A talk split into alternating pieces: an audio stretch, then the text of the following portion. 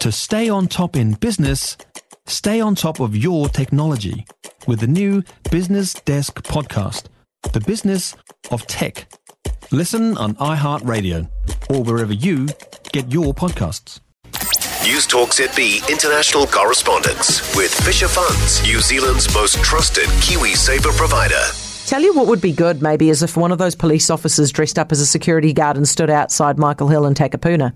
What do you think about that? That would be that would be a little bit better, but but, but using the police time a little bit better, don't you think? Because I don't know if you caught up on it, but they got they got done over again last night for the third time. Those poor buggers. Anyway, Dan Mitchinson, US correspondent, with me now. Hi, Dan. Hi, Heather. Not much trust in the Supreme Court, I see.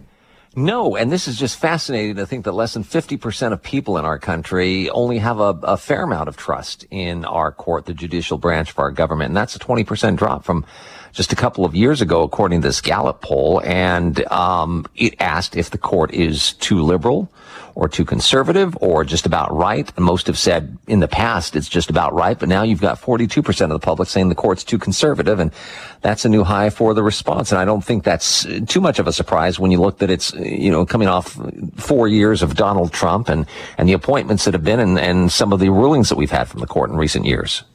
You guys expecting some new sanctions on Iran this week?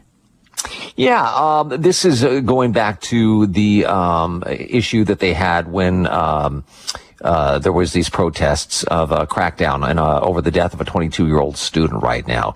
Uh, that happened a couple of weeks ago. And uh, the Biden administration said that they were gravely concerned about reports uh, that these crackdowns are going to continuing on these peaceful uh, protests. So what they're going to do is what they usually do. They're going to try to enact some costs that will restrict uh, imports and exports and Iranian oil as well. And, you know, this is all going on, unfortunately, or fortunately, I guess you could say, depending on which way you're looking at it, when Biden is trying to restore this pact that President Trump withdrew back in 2018, the, the nuclear exchange program as well. So there's a lot of balls up in the air on this right now with President Trump. But, you know, he's not the only president or uh, we're not the only country that's trying to, uh, um, you know, trying to get this uh, moving forward now. I do not for a second believe that anybody criticising Joe Biden for the where's Jackie moment is ageist. Do you? I don't. Um, you hesitated there, though, didn't you, Dan? You hesitated. No, I, I don't because um, this is one of the the last, I would say, things that you can really go after somebody these days. And the talk show hosts over here are are saying that that that Republicans are using these gaffes to try and point Biden as senile, and that the the country is ageist, and we have a problem with age over here. And you look at many of our politicians now, Heather, and honestly, before we were on, uh, I was looking at, you know, I was thinking Biden and Trump and Speaker of the House Nancy Pelosi and talk of Hillary Clinton running again uh, in 2024. Uh, they, they are old, and not that that is bad. They come with experience, but it is a concern when you look at the jobs that they're in or running. Why is it a concern, Dan? Because look at the hours that you have to put in. Look at the amount of information that you're intaking. Um, look at the look at what you're responsible for, and look at the travel. I mean, these people travel sometimes hundreds of thousands of miles each year, and I think that's think great. They don't have any kids to worry about. They're at the peak performance. They're the smartest they're ever going to be. Not and, necessarily. And like the least the least encumbered.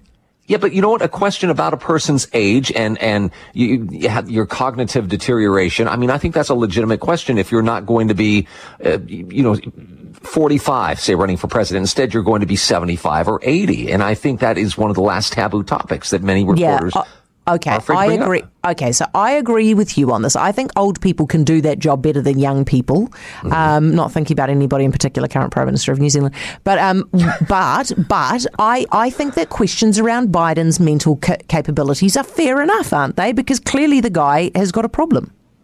I think you're right. And this, this is, you know, the, the, the White House spokesperson. And I gotta say, there are a lot of times when I'm disappointed with our reporters over here are, that, that, are covering the White House because I don't think they do a very good job of follow-up questions. Yeah. the White House spokesperson was bombarded by the press asking why the president is having so many of these lapses, mental lapses, which is, is a legitimate question. And, Totes. you know, at this, this conference, they were just, you know, she was just repeating the same thing over and over again. And this is not just somebody forgetting a person's name or something. This is a president that is looking around the room for a person that passed away several months ago in a car accident. and that is a concern. And they knew about it. Yes, yes, and, and that is a concern about that. And you look at, Yeah. you, like I said, our Speaker of the House, who's third in line for the, I mean, she's, you know, 80 years old right now. And uh, it's just, it should be a lit- legitimate concern for anybody running for office that they're physically and mentally at the top of their game. Too right. Dan, thank you for that. Dan Mitchinson, US correspondent. Yeah, so apparently the, the, the women on The View were saying that, saying, uh, were, were saying, criticising Joe Biden for forgetting that Jackie was dead is ageist. When you know that that's not the case at all. He didn't forget that Jackie is dead because he's old. He forgot that Jackie is dead because something is wrong with his head.